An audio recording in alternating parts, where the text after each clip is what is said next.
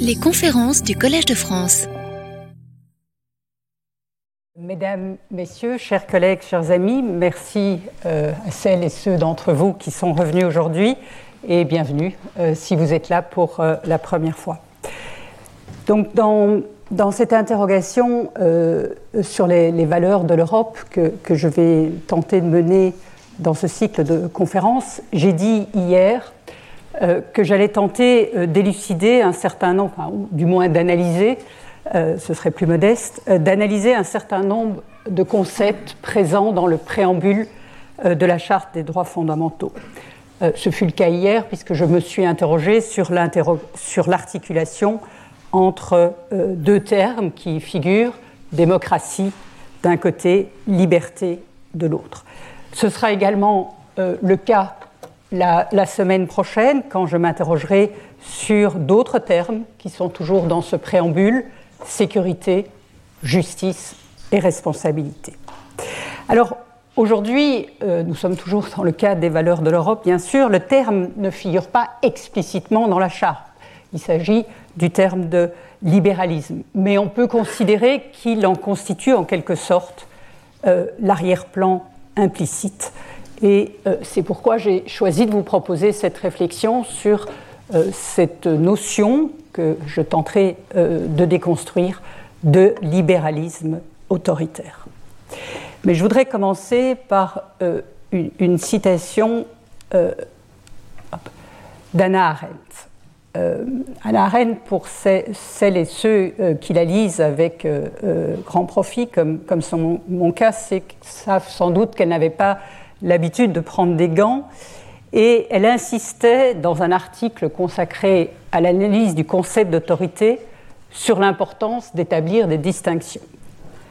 Mais de façon peut-être que vous jugerez peut-être un peu cruelle, elle ajoutait il existe pourtant un accord tacite dans la plupart des discussions entre spécialistes en sciences sociales qui autorise chacun à passer outre aux distinctions et à procéder en présupposant que n'importe quoi peut en fin de compte prendre le nom de n'importe quoi d'autre et que les distinctions ne sont significatives que dans la mesure où chacun a le droit de définir ces termes. Ce droit bizarre, celui de définir ces termes, précisait-elle, n'était pas sans conséquence, parce qu'il conduisait à une perte de la signification commune des termes de tyrannie, d'autorité ou de totalitarisme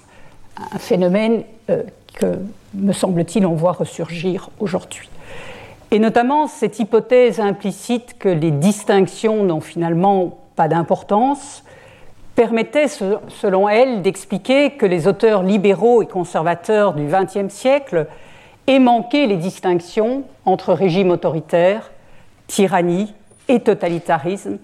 en n'y voyant que des différences de degré dans les limitations possibles de la liberté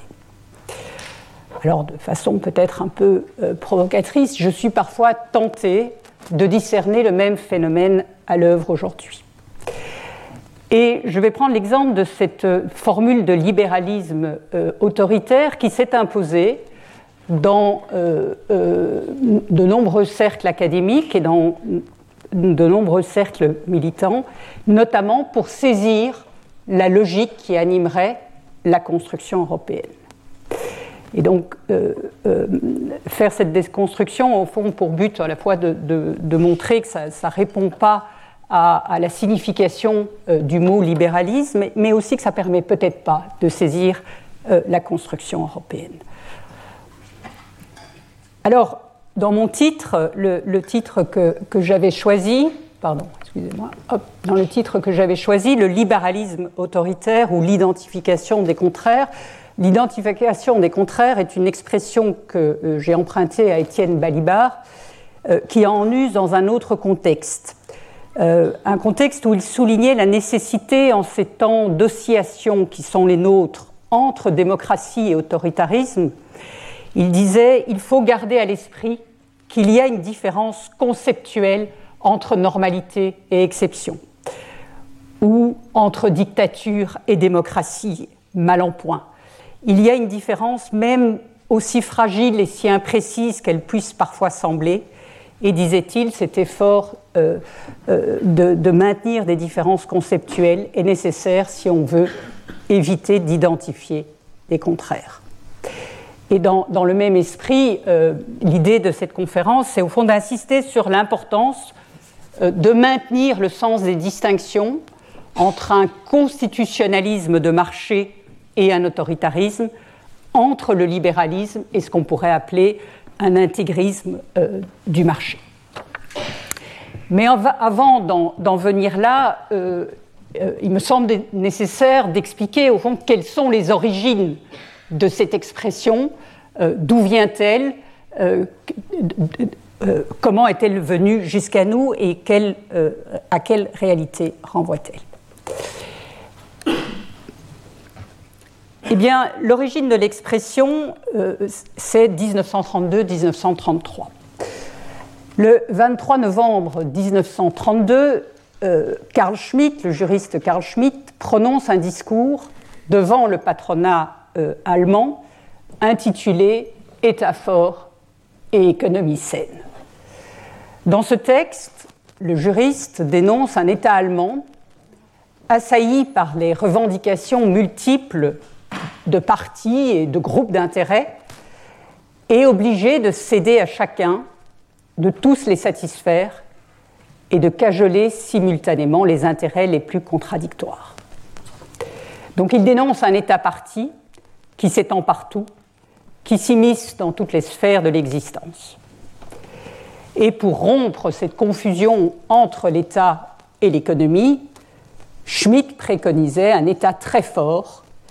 qui, par un large usage de l'article 48 relatif à la procédure d'urgence, nous sommes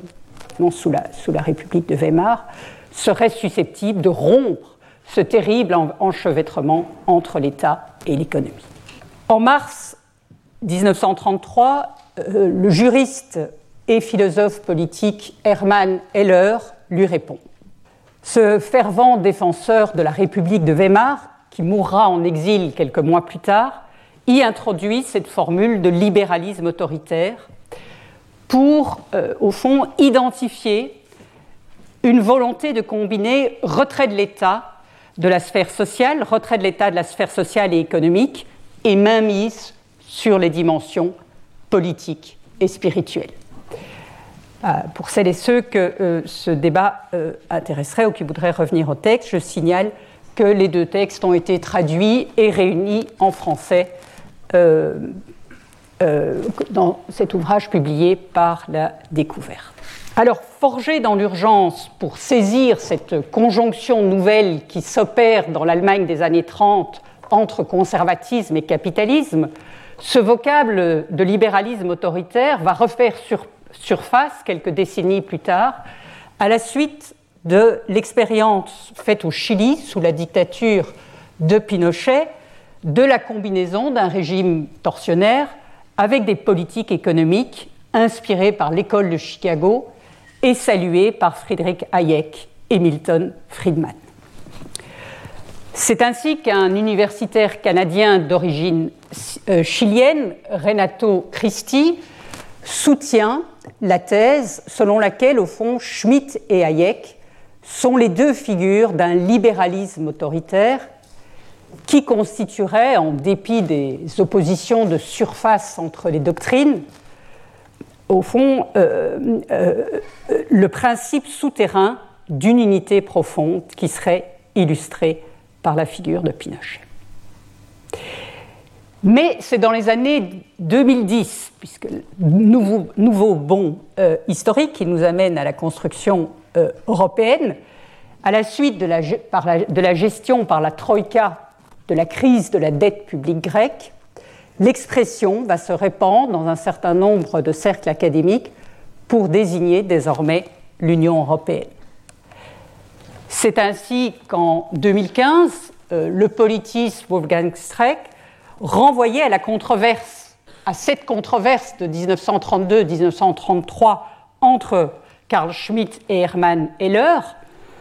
en estimant que ce dernier, Hermann Heller, aurait été un des premiers à comprendre que l'État autoritaire de Schmitt était en réalité un État libéral, à savoir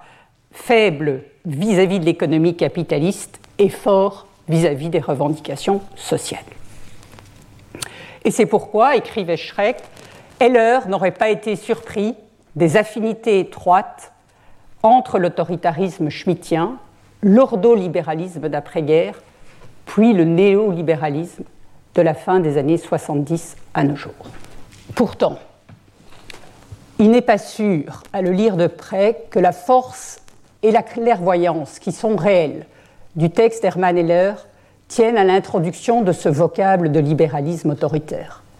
et encore moins au fait qu'il aurait anticipé une convergence entre les thèses de Schmitt et celles des futurs apôtres du libre-échange. Le texte de Hermann Heller est à bien des égards remarquable, mais il faut noter que le vocable de libéralisme autoritaire n'y apparaît que deux fois, sous la forme d'incise. Il ne fait l'objet d'aucune élaboration et ne structure en rien l'argumentation, même s'il est vrai qu'il a donné son titre à l'article. En réalité, s'il est un concept mobilisé par Hermann Heller en 1933 pour saisir la situation de son temps, c'est celui d'État autoritaire, qui est mentionné plus de 35 fois dans un article qui ne fait que quelques pages. Et à lire le texte, euh, euh, c'est d'abord le refus d'Hermann Heller d'accepter le faux dilemme entre autorité et démocratie, ou dit autrement entre autorité et l'égale liberté de tous, qui retient l'attention. Il distingue donc autrement dit autorité et autoritarisme, euh, en nous disant que ceux qui prétendent opposer l'autorité à la démocratie nous enferment dans un dilemme trompeur qui laisse à penser qu'il n'y a pas d'autorité qui puisse être démocratique. Et il estime que, au fond, cet écartèlement de, de l'unité du droit et du pouvoir, dans lequel il voit l'erreur nationale commise par les Allemands depuis des siècles, je le cite, il dit cet écartèlement de l'unité du droit et du pouvoir a été le drame de la gauche allemande, qui a, je le cite, avant tout revendiqué pour elle-même le droit, mais n'a jamais su au, au, juste quel usage faire du grand méchant pouvoir dans lequel, entre-temps, ses adversaires savent toujours plus confortablement prendre leurs aises. Et donc c'est précisément, disait-il, cette incapacité à concevoir l'articulation entre droit, et pouvoir sur un mode dialectique qui peut, en temps de crise, donner du crédit à ceux qui, tel Schmitt en son temps, nous disent que l'exception est décisive, que la règle et la norme sont insignifiantes, et que la véritable démocratie est la dictature autocratique. Un autre élément essentiel euh, du texte euh, d'Hermann Heller est son insistance sur le fait que l'État autoritaire prôné par Schmitt euh, et les ultraconservateurs de l'époque est en réalité politiquement faible, car, disait-il, aucune forme politique ne peut disposer d'une réelle autorité sur la durée sans l'assentiment large de sa population. Une politique économique qui va à l'encontre des intérêts de la très grande majorité ne peut conduire, disait-il, qu'à la révolution, ce, qui était euh, évidemment le cas euh, au moment où il écrivait, un raidissement autocratique dans le cadre d'une communauté raciale autoritaire. Bien, on voit donc que euh, le cœur, enfin, moi c'est ce que j'ai vu en tout cas, on voit que le cœur de l'article de Heller, c'est une défense de la démocratie sociale et pluraliste au nom d'une critique du faux dilemme entre autorité et démocratie. Son objet est de démasquer Schmitt comme un ennemi de la liberté et pas de diagnostiquer, une convergence entre les thèses de Schmitt et celles des futurs apôtres euh, du, du libre-échange. Cependant, on l'a dit, ce sont ces trois lignes où Heller introduit la formule de libéralisme autoritaire qui se sont imposées et à suivre plusieurs auteurs qui travaillent de près sur la construction européenne. 1932, la date du discours de Schmitt, marquerait l'acte de naissance de ce nouveau type de libéralisme qui suppose un État fort pour faire respecter l'ordre du marché. En témoigneraient les affinités développées par les positions de Schmitt dans son discours État fort, économie saine, et les textes publié cette même année par ceux qui deviendront les ordo-libéraux d'après-guerre, à savoir Walter Rücken et Alexander Rustor. Face aux risques nouveaux induits par les revendications multiples d'une société de masse, ces nouveaux libéraux des années 30 auraient compris que le vieux libéralisme ne suffisait plus et qu'il fallait rétablir un pouvoir fort, seul susceptible de protéger la sphère de l'économie libre. Au-delà de l'ordolibéralisme allemand, ces thèses schmittiennes irrigueraient également, à suivre ces auteurs, le néolibéralisme inspiré de Frédéric Hayek, tel qu'il se développe dans les pays occidentaux à partir de la fin des années 70. Finalement, le discours de Schmitt donnerait le motif fondamental qui informe les politiques menées dans les États occidentaux depuis près d'un demi-siècle. Wolfgang Streck n'hésite pas ainsi à considérer qu'une institution telle que la Cour de justice de l'Union européenne, qui a imposé, dit-il, aux nations européennes le double principe de primauté et d'effet direct du droit communautaire, relèverait d'une même inspiration schmittienne. Dans la même veine, euh, l'ouvrage euh, récent de Michael Wickenson, Authoritarian Liberalism and the Transformation of Modern Europe, vise à montrer que la limitation euh, du pouvoir du peuple par l'ordre du marché réalisé par l'Union européenne entrerait en résonance directe avec ce discours de Schmitt qui aurait vu dans la démocratie la principale menace contre la stabilité de l'État allemand. Voilà pour les, origines euh, de l'expression.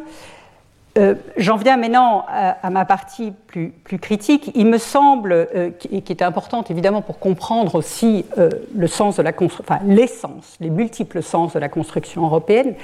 il me semble que cette thèse d'une affinité conceptuelle et politique entre Schmitt,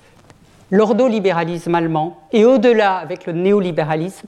et la construction européenne soulève plusieurs difficultés majeures et je vais en identifier trois. La première est liée au rapport entre Schmitt et le libéralisme. La deuxième difficulté me semble liée à un usage abusif du concept d'autoritarisme. C'est pourquoi j'avais introduit cette citation d'Anna Arendt sur la nécessité d'opérer des distinctions. Et la troisième difficulté, pardon, je n'ai pas, l'usage abusif du concept d'autoritarisme. Et la troisième me semble être une réduction abusive du libéralisme à la seule défense de l'ordre du marché. Alors, Carl Schmitt et le libéralisme. La première difficulté avec cet argument me semble tenir au coup de force, qui consiste à enrôler sous une étiquette libérale même qualifié d'autoritaire. Je reviendrai sur les difficultés de cette expression ensuite. Un auteur qui n'a eu de cesse de fustiger les principes libéraux, respect de l'individu, limitation et séparation du pouvoir, pluralisme, auxquels il opposait les garanties institutionnelles qui enserrent l'individu dans le groupe auquel il appartient. À cet égard, quand bien même leur diagnostic sur la faiblesse de Weimar pouvait se recouper, il faut quand même noter que les solutions respectivement avancées par Schmitt d'une part et les nouveaux libéraux des années 1930 d'autre part différaient largement, sans même parler de leurs itinéraires politiques. Il faut quand même rappeler qu'Alexander Rusto et William Rock prennent le chemin de l'exil en 1933, à l'heure où Schmitt se rallie au parti nazi. Mon objet ici n'est évidemment pas euh, d'approfondir la question, ni même de défendre l'ordolibéralisme, mais de rappeler que ce dernier est aussi directement lié à la construction d'une Allemagne démocratique. Une note euh, euh, à ce sujet, car cela m'a fait sourire. en, préparant cette conférence, je relisais l'ouvrage d'un historien de la construction européenne et j'ai ainsi appris qu'en 1946, Wilhelm Rock estimait que le libre-échange, en brisant la concentration des grandes entreprises et en rendant toute politique autarcique impossible, euh, transformerait l'Allemagne en un géant pacifique. Et euh, il ajoutait qu'il transformerait euh, l'Allemagne en une Belgique élargie. Alors, compte tenu de ma nationalité, ça m'a fait sourire, parce que je crois que la dernière chose qu'aurait souhaité Schmitt, c'est que l'Allemagne ressemble à ce pays de coalition et de compromis qui est le mien. Donc l'opération, euh, plus sérieusement, il me semble que l'opération qui consiste à rapprocher Schmitt d'une forme de libéralisme hostile à la démocratie est d'autant plus hasardeuse que Schmitt, je l'ai dit hier, se réclamait euh, ouvertement de la démocratie, qu'il redéfinissait, qu'il transformait complètement comme principe de civilitude et d'homogénéité nationale. Si un oxymore permet de saisir l'intention de Schmitt, ce n'est pas celui de libéralisme autoritaire, mais plutôt celui d'une démocratie dictatoriale telle qu'elle se manifeste par le plébiscite, où s'exprime le mieux le principe d'identité du dominant et du dominé, du gouvernant et du gouverné, de celui qui commande, de celui qui obéit. Alors bien sûr, on peut dire que les frontières du libéralisme sont mouvantes et complexes. Mais s'il y a un auteur dans toute l'histoire de la pensée politique depuis le début du XIXe siècle qui n'a vraiment rien de libéral et s'est toujours défini contre le libéralisme, c'est bien Schmitt. Comme le souligne le juriste Olivier Beau, Schmitt ne fut pas un penseur libéral dans un régime autoritaire, mais un penseur autoritaire dans un régime libéral. Je pense ici évidemment aux articles des années 20 et du début des années 30, au livre. Parce qu'en effet, il faut bien voir que la défense de l'État fort par Schmitt ne se résumait pas à prôner une intervention active des pouvoirs publics en vue de protéger l'ordre du marché. Il s'agissait bien, mets la citation, d'un État total, disait-il, qui étouffe en son sein toute force hostile à l'État, toute force susceptible de l'entraver ou de le déliter. Il ne vient pas à l'idée de céder les nouveaux moyens de pouvoir à ses propres ennemis à ses propres démolisseurs et de laisser ainsi saper son pouvoir sous le couvert de je ne sais quelle formule en vogue, libéralisme, état de droit ou toute autre dénomination. Il me semble qu'aucun libéral, ordolibéral ou néolibéral ne pourrait souscrire à cela. Alors bien sûr, il sera répondu ici que le vocable libéral se justifie par la prise de position de Schmitt sur la question économique, du moins dans son discours de 1932. Mais ici, à nouveau, euh, lisons le texte de près. Euh, quand on lit le texte de Schmitt, on voit que dans son esprit, la, sphère qui échappe à l'emprise publique est en réalité limitée. Son objectif euh, était d'aboutir à une tripartition. Il insiste beaucoup sur l'importance d'une sphère économique de l'État. Il écrit Il est tout à fait nécessaire qu'il existe certains droits régaliens ou de véritables entreprises d'État notamment en matière de transport et de poste. Et puis, au côté opposé, il y avait la sphère du libre entrepreneur individuel, la pure sphère privée, et entre les deux, disait-il, une sphère non étatique mais publique, qui correspond à des chambres de commerce et d'industrie, à des cartels obligatoires, des associations, des monopoles, etc. L'état fort préconisé par Schmitt, c'est plutôt un état corporatiste. pardon. Ça ne ressemble en rien à une autorité chargée de faire respecter le primat de la liberté individuelle et de la libre concurrence. Il semble donc difficile à revenir au texte de voir dans ce tableau dessiné par Schmitt le motif fondamental qui aurait fini par informer l'idée de Margaret Thatcher selon laquelle il fallait un État fort pour une économie libre,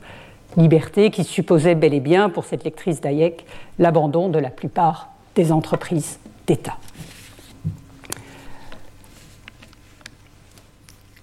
D'où à nouveau, permettez-moi d'insister, l'importance d'exercer des distinctions. Qu'il y ait des convergences entre la haine de Schmitt vis-à-vis de la démocratie sociale et l'hostilité de Frédéric Hayek envers les syndicats et la social-démocratie ne, suffit pas pour autant à faire de Schmitt un auteur libéral et un adepte inconditionnel du libre marché. J'en viens à mon deux, mon,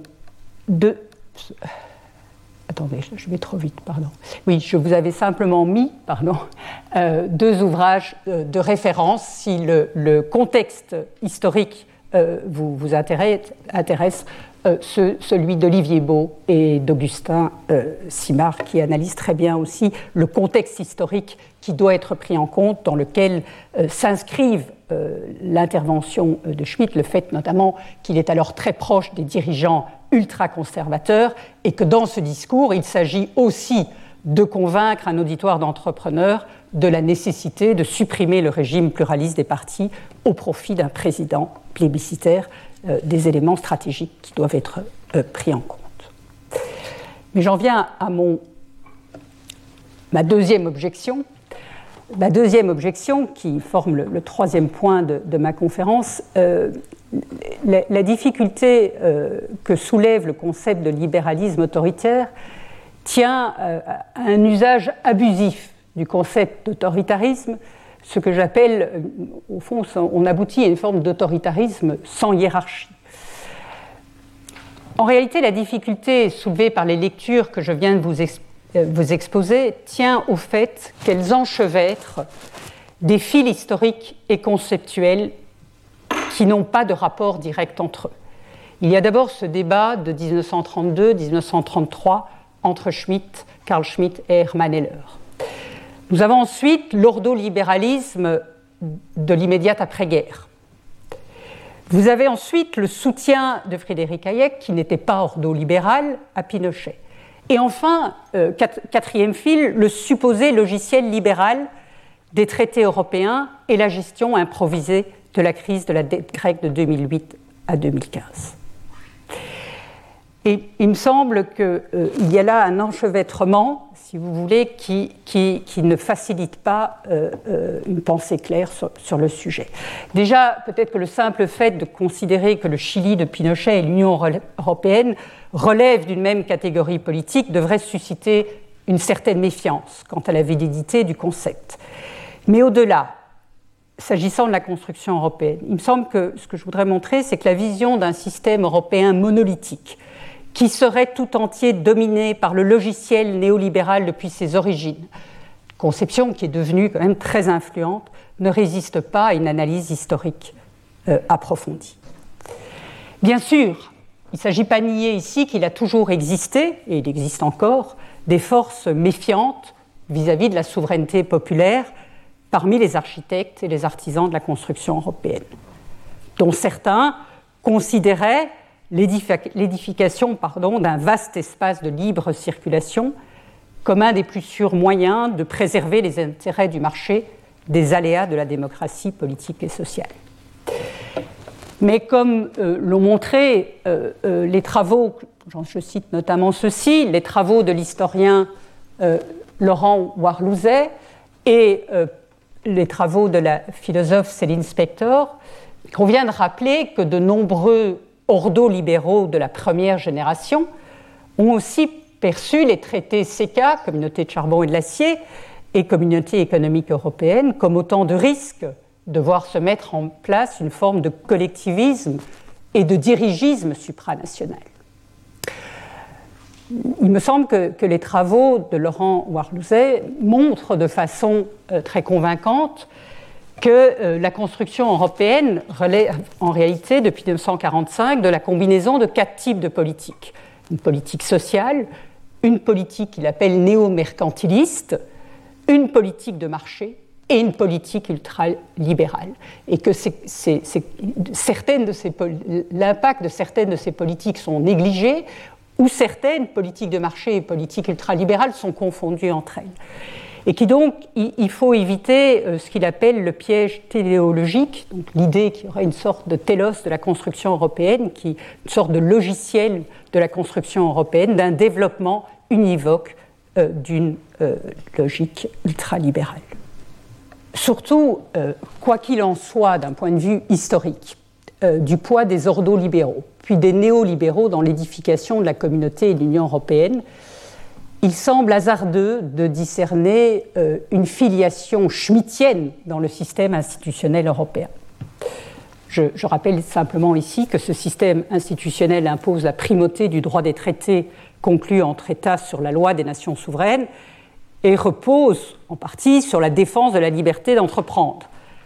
d'un individu soustrait à la sphère politico-étatique deux dispositifs qui contredisent de plein fouet l'opposition de Schmitt à l'individualisme et toute subordination du politique au droit. Quant à la dépersonnalisation de l'exercice du pouvoir, qui culmine dans l'idée d'un règne de la loi ou de la Constitution, c'était pour Schmitt l'expression typique du pathos libéral qui dénonçait dans Théorie de la Constitution. Ce que je veux dire ici, c'est une chose de critiquer des mécanismes de constitutionnalisation qui restreignent les marges d'action politique du fait d'une extension de la sphère du droit, ou qui conduisent à évacuer toute contestation des orientations économiques prises par l'ensemble européen. On peut, il est légitime de plaider, par exemple, qu'à la différence des droits fondamentaux, les politiques économiques ne doivent pas être constitutionnalisées, car elles relèvent de la délibération démocratique. Mais il me semble qu'il n'y a pas grand sens à parler d'autoritarisme pour désigner un ordre de droit de type constitutionnel. Par définition, un constitutionnalisme est le contraire d'un autoritarisme. Il me semble que le terme qui convient ici est constitutionnalisme de marché, voire, si on y tient, démocratie limitée peut-être, mais pas celui de libéralisme autoritaire. Alors, ceci étant, euh, il est vrai que ce vocable d'autoritarisme s'est surtout euh, diffusé suite aux mesures improvisées par la Troïka, Commission européenne, Banque centrale européenne et FMI, et le Conseil européen, en dehors des cadres des traités, quand l'invocation d'un état d'urgence économique a justifié des mesures, a justifié, au nom d'une nécessité présentée comme la seule rationnelle, des mesures qui posaient, c'est vrai, de sérieuses difficultés tant en regard de la démocratie que de l'état de droit. Alors mon point n'est certainement pas ici de défendre les orientations prises à l'époque de la crise. Il s'agit simplement de s'interroger sur la pertinence de recourir au concept d'autoritarisme pour les analyser. L'analyse des mesures prises au niveau européen à partir de 2008, par exemple, par le politiste Jonathan White, Jonathan White a montré combien la doctrine de l'état d'exception, forgée par Schmitt sous Weimar, ne correspond pas à une situation où le pouvoir et l'autorité sont dispersés entre plusieurs acteurs, exécutifs nationaux, institutions européennes, acteurs économiques, et ce, y compris les agences de notation, et où l'état d'urgence se présente, écrit-il, comme un phénomène collaboratif qui échappe au contrôle autoritaire de chaque contributeur pris individuellement et qui procède au moins autant par surveillance et respect anticipé des règles que par coercition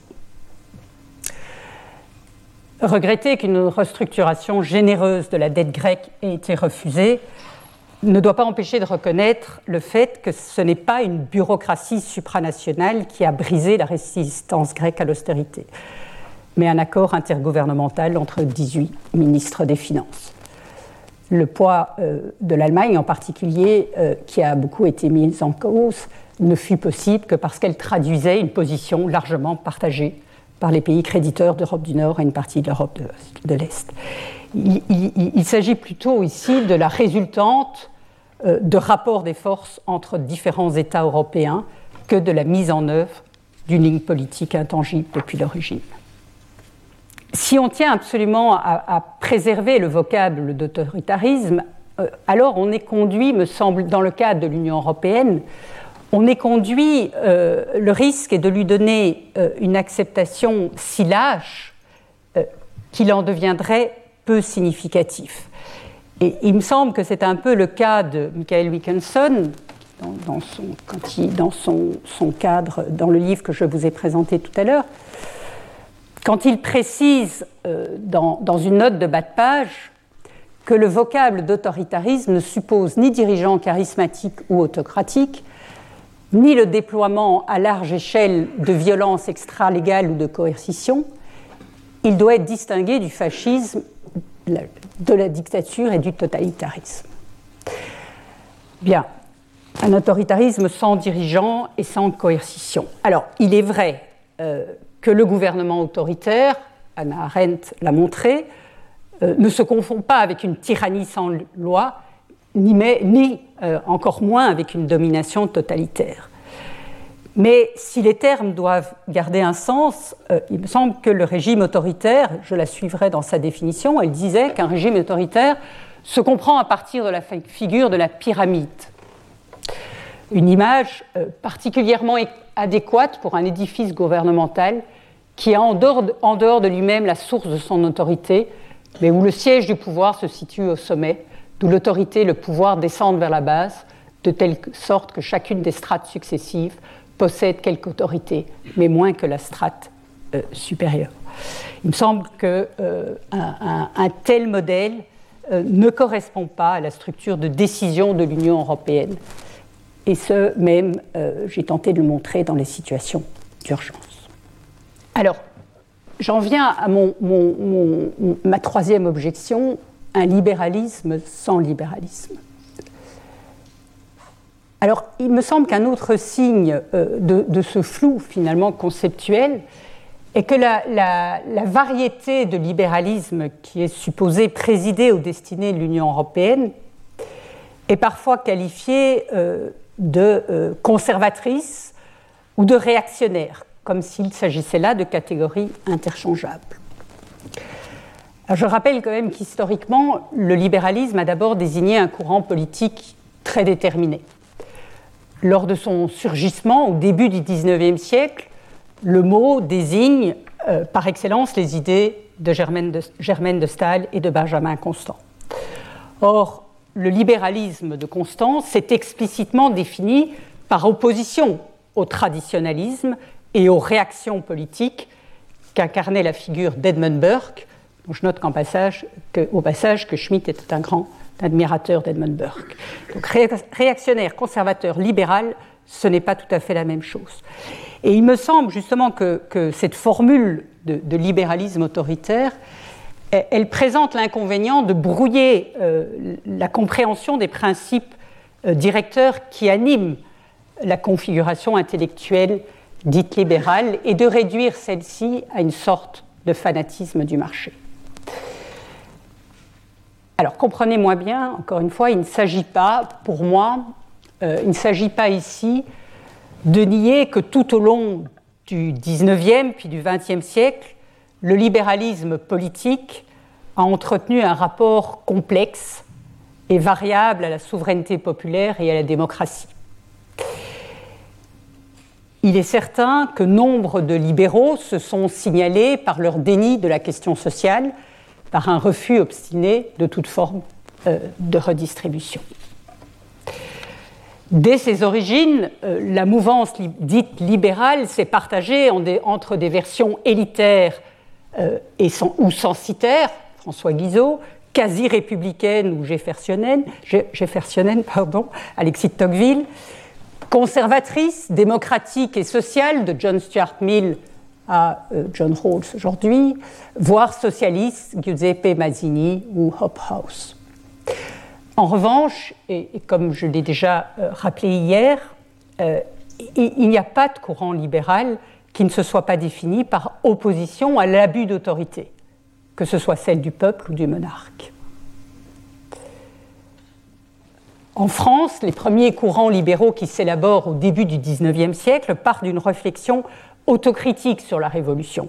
dont ils acceptent les acquis, mais dont ils critiquent la dérive autoritaire durant la terreur, puis sous le consulat. C'est la critique de Bonaparte qui conduisit Benjamin Constant à tenter de corriger certaines potentialités autoritaires présentes dans la pensée d'Emmanuel Sieyès et de Pierre-Louis Roderer, en refusant le concept de nation comme corps unifié ou en contestant la priorité donnée à l'ordre sur la liberté. Même la méfiance des libéraux envers la démocratie politique et sociale, méfiance envers la démocratie politique et sociale qui fut réelle, quand elle se manifeste, c'est toujours faite au nom des libertés individuelles, de la nécessité de multiplier les contre-pouvoirs pour prévenir l'excès d'autorité, et certainement pas au nom d'un appel à une verticalisation de la décision souveraine.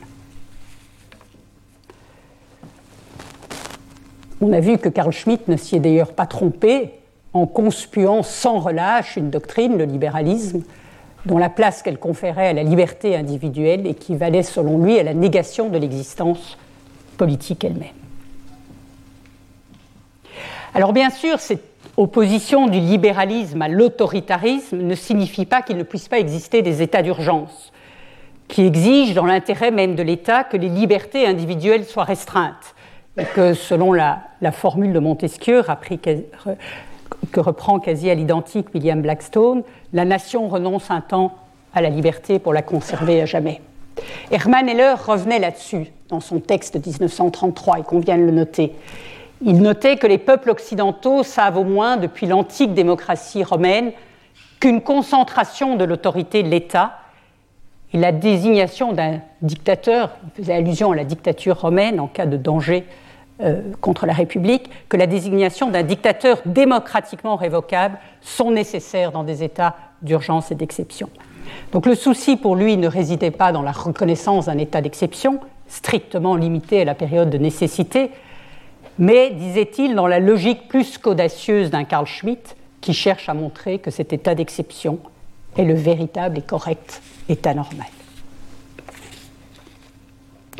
Alors maintenant, objection. Euh, peut-être me direz-vous que d'un point de vue historique, il convient de rappeler que nombre de libéraux ont fait prévaloir leurs intérêts de classe ou leur peur du désordre social sur leur libéralisme politique et ont eu une conception trop extensive des dangers qui pouvaient justifier des mesures d'exception et du niveau de violence qui était admissible à ce titre. Le libéralisme euh, a connu des moments lors de l'écrasement des insurgés ouvriers en France, juin 1948, lors de l'écrasement de la Commune, ou quand la peur du communisme, perçue comme un danger dont il fallait sauver la liberté du marché à n'importe quel prix, a conduit Ludwig von Mises à soutenir Mussolini ou Hayek à soutenir Pinochet. On a pu assister ainsi à d'étranges renversements qui amenaient des libéraux à sacrifier le libéralisme pour sauver l'ordre du marché. Mais il me semble euh, qu'il s'agit là, et j'y reviendrai dans un instant, de renversements qui peuvent être condamnés au nom du libéralisme politique lui-même, qui ne peut pas oublier que la défense des libertés est son noyau minimal. Une autre objection, on pourrait dire oui, mais après tout, vous nous parlez du libéralisme politique ici. La formule libéralisme, euh, dans libéralisme autoritaire, ne vise qu'une préférence pour le libre-échange et l'ordre du marché. Mais ça me conduit à une autre remarque.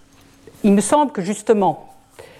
cette formule de libéralisme autoritaire, même si elle n'entend le libéralisme que dans un sens strictement économique, elle manque le fait qu'une défense de l'ordre du marché ne suffit pas à qualifier une doctrine de libérale. En témoignent les réflexions qu'Alexis de Tocqueville consacre dans l'Ancien Régime et la Révolution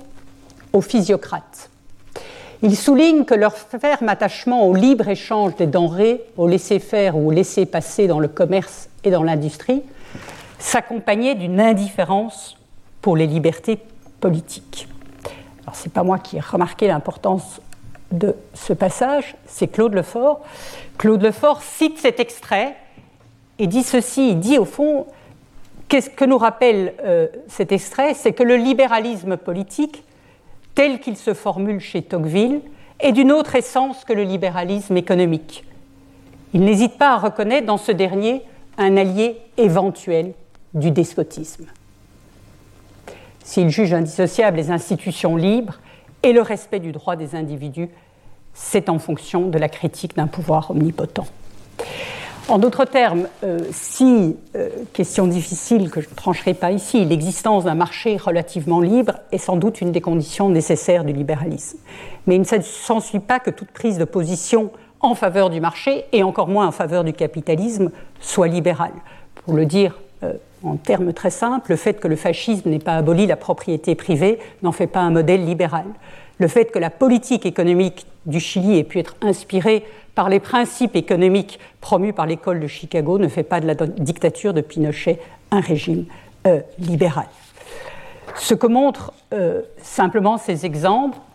c'est que le capitalisme, loin d'être indissociablement lié au libéralisme politique, s'accommode fort bien de régimes conservateurs, autoritaires,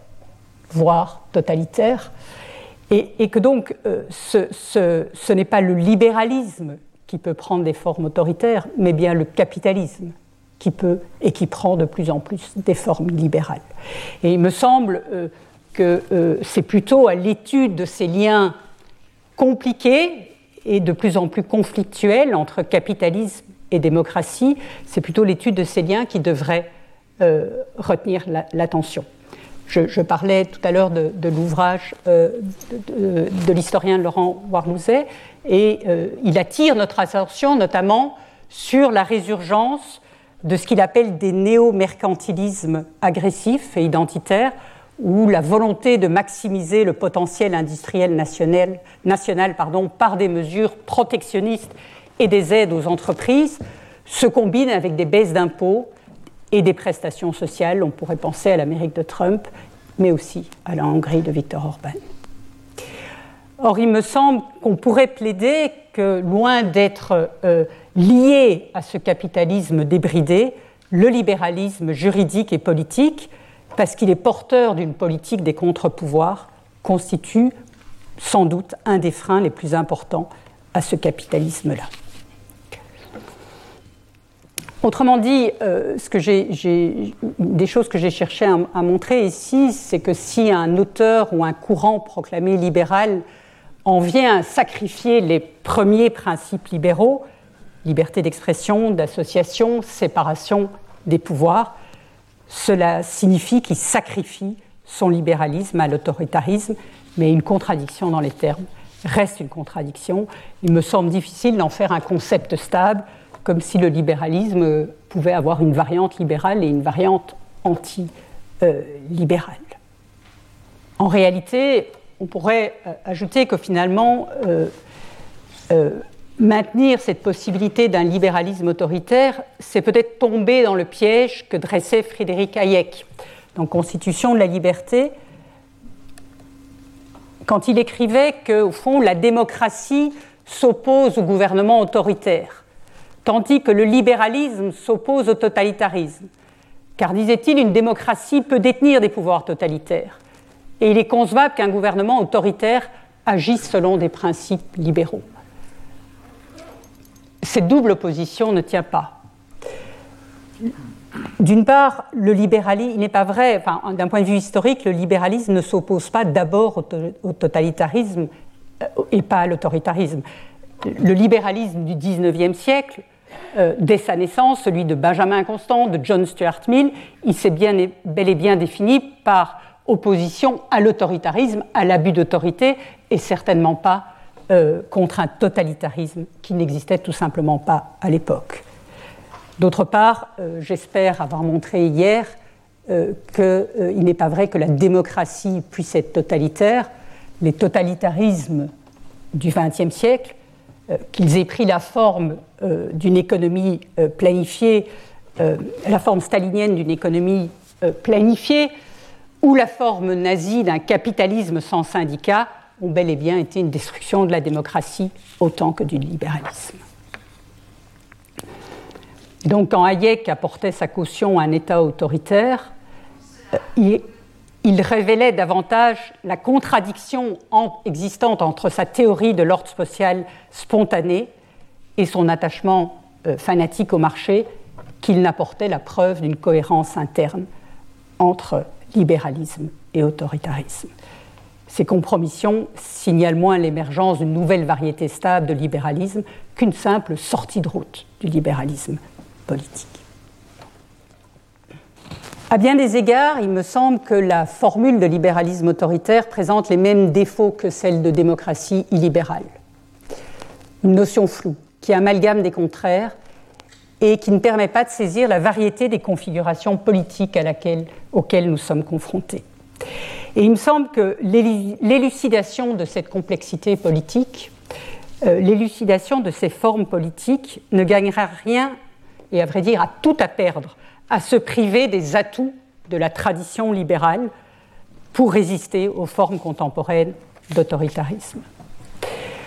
Entendu en son sens très large, égale liberté des individus, limitation du pouvoir, reconnaissance de la diversité des conceptions de la vie bonne, le libéralisme politique est désormais le bien commun de tous les démocrates. Je, voudrais le formuler dans le terme d'une distinction euh, éclairante qui est avancée euh, par Michael Walzer dans un, je crois que c'est son dernier livre, The Struggle for a Decent Politics, euh, où il dit au fond, il faut distinguer entre le substantif libéralisme et l'adjectif libéral ce dernier, l'adjectif libéral, ne détermine pas qui nous sommes. Nous pouvons, nous définir comme des socialistes, des libre-échangistes, dit-il, des féministes, des communautariens, des patriotes, ou tout ça à la fois. Mais euh, l'adjectif libéral détermine comment nous sommes, qui nous sommes, ce qui renvoie à la capacité de défendre ses convictions en refusant l'usage de la force et en faisant place au pluralisme, au scepticisme et à l'ironie. Ça ne suppose pas de se définir soi-même comme un libéral, donc d'adhérer au substantif, euh, l'adjectif suffit. Et euh, Walzer, euh, je, disais qu'il avait beaucoup été, il a peut-être beaucoup de questions des mots dans, dans, ses conférences, mais Walzer conclut son livre en disant les batailles pour la décence et la vérité sont les plus importantes batailles politiques de notre temps et l'adjectif libéral est notre arme la plus importante. Je vous avoue que j'ai lu son livre, j'avais presque fini ma conférence, donc j'étais particulièrement heureuse euh, de trouver euh, cette chute. Et donc voilà, il nous dit les, sont les plus importantes batailles politiques de notre temps et l'adjectif libéral est notre arme la plus importante. Et euh, il me semble, de même que j'ai tenté de montrer hier, qu'il n'y a pas lieu de céder le nom de démocratie à des mouvements ou des dirigeants autoritaires, il me semble qu'il n'y a pas lieu d'abandonner certains,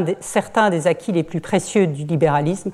à ceux qui en trahissent euh, tous les principes. Je vous remercie. Retrouvez tous les contenus du Collège de France sur www.colège-2-france.fr.